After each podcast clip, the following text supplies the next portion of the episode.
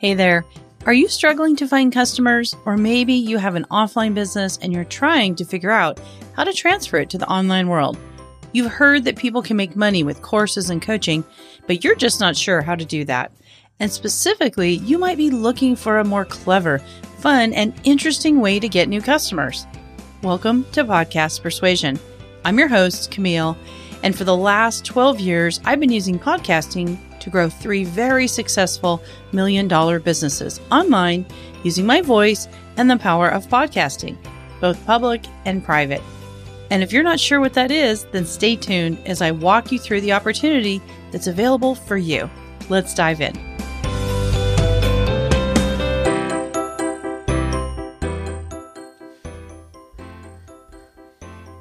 Is your content good enough? That's what we're talking about today and it's a subject that's hard to talk about because it can feel so incredibly personal, myself included. I've had people judge my content, the things I create, the things I talk about. And of course, it feels very vulnerable and scary to admit and get critique on it or get some feedback on it. But in online marketing, this is the this is like the gold nugget, right? People say that you have to have something that's valuable, you have to create value. But to create great content, nobody ever talks about what that is. Nobody helps you figure out what that is. It's such a generic term. That's why I rarely use it. I hate using it. Instead of value, I'd like to say be helpful.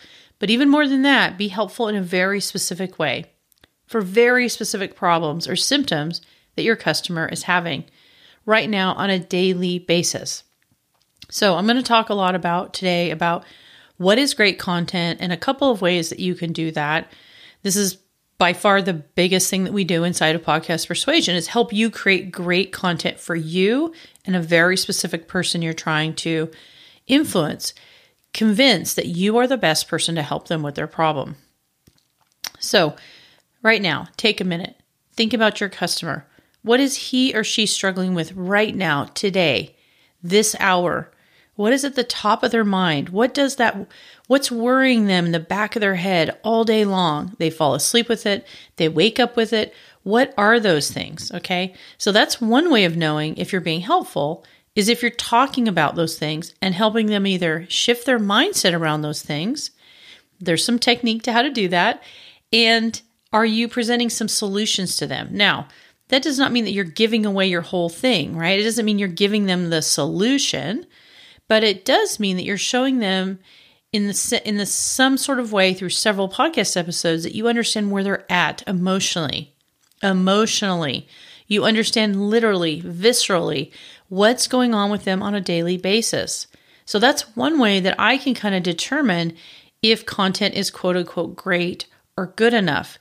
Does it create an emotional connection with the thing that they're thinking about all the time? And if it doesn't do that, it generally means it's way too vague, too generic, too general, and it's not going to stimulate any action from your customer, from your potential customer. They may listen to you all day long, okay? They may listen to you for years because it's sort of around a topic about what they're looking for. But what you have to understand with marketing is what we're really fighting here is basic human nature, which is that we don't like change. Okay, even when we say we want a solution, when we're struggling with something, our brains are fighting against taking action. That's just how all humans, myself included, operate. Nobody's excluded from this. Now, some people, some humans are faster action takers. Some people are more motivated. Some people take responsibility for things that are going on in their life faster, easier, with more speed. Some people are very oblivious.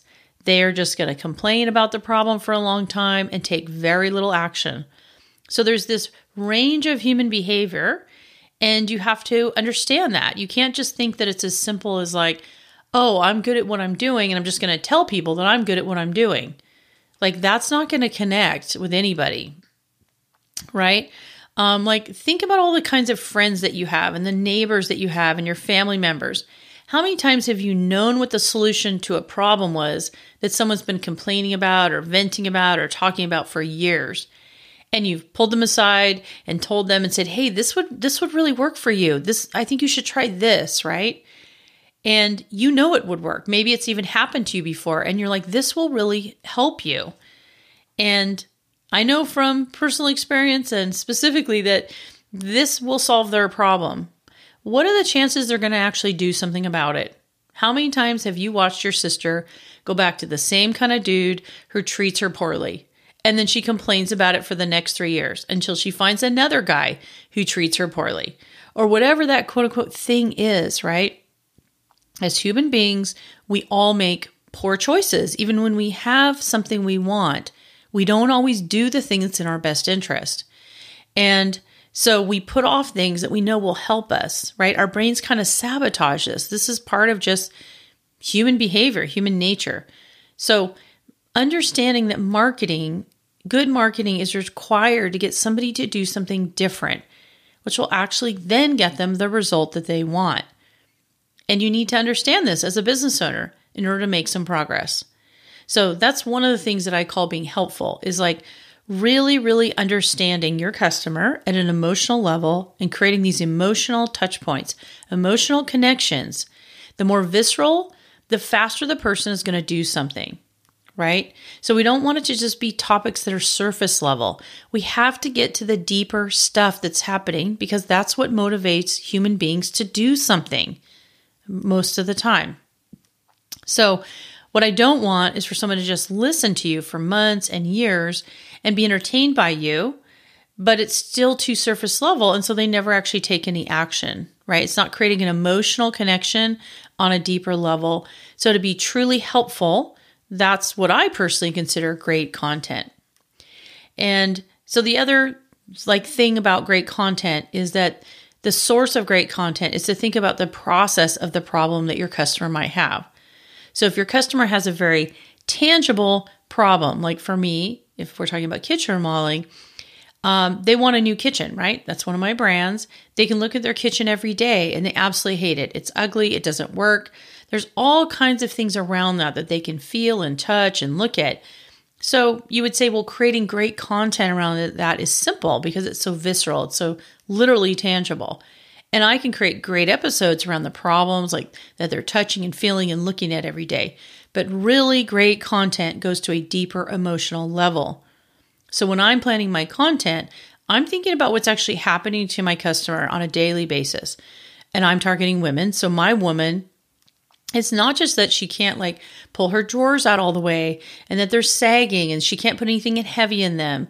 Um, they're not deep enough. She's got stuff all over the place in her garage. Like she's storing it in all kinds of other locations because her cabinets are not functioning very well.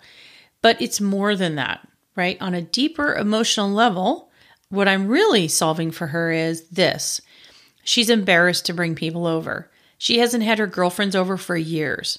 When people say, you know, they're going to host a wine tasting party or something like that, she is never the person to put her hand up because she's embarrassed of her kitchen. She's mortified.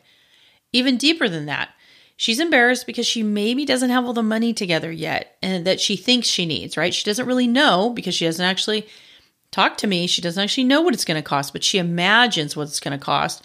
And so she feels kind of like, I wish I had more money, right? If I had X, Y, and Z, then I would be able to have X, Y, and Z. So there's this sort of financial shame, financial worry there. There's the worry with her husband, right? She's fought with her husband for years around this kitchen. They've come to like a complete impasse. He's mad at her because she will not let it go. And she's mad at him because he doesn't see how important this is to her, that it's way more than a kitchen. She can't host family dinners there. She can't like have big entertaining and, and holiday dinners there. She never invites people over for Thanksgiving. She has not hosted a Christmas dinner in like 10 years, which means she's missing out on like the pride of having her whole family come over and ooh and ah over her kitchen. And she gets to cook there and build all these beautiful memories with her kids and grandkids. These are like the basic emotional things that are happening to her in the space that she's living in on a daily basis. And I could just keep going, right? So, this is the level of emotional connection that I want you to think about with your customer. And if you do this or your potential customer and you create content around that, that's what I call great content. It creates a visceral reaction in the person that's listening to it. And more importantly than that, I can tell it's working because it moves the needle. It gets your people off their emotional butts, mentally to do something, schedule a call with you, buy your product, sign up for a challenge, sign up for a workshop, join your email list, click on the stuff in your email list. That's how you will know if you have great content.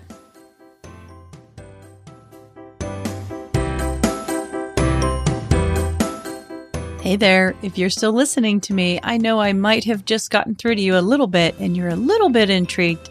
And so if you'd like to take the next step, reach out to me. Let's chat. Let's let's see what I might be able to help you do inside of this program. Uh, it's simple, it's free, no obligation. There's a link down in the show notes. You can schedule an appointment with me and let's just spend 15, 20 minutes trying to, you know, think through what might work for you and how you might be able to use a podcast as your main way of bringing you new customers and making more profit. So reach out.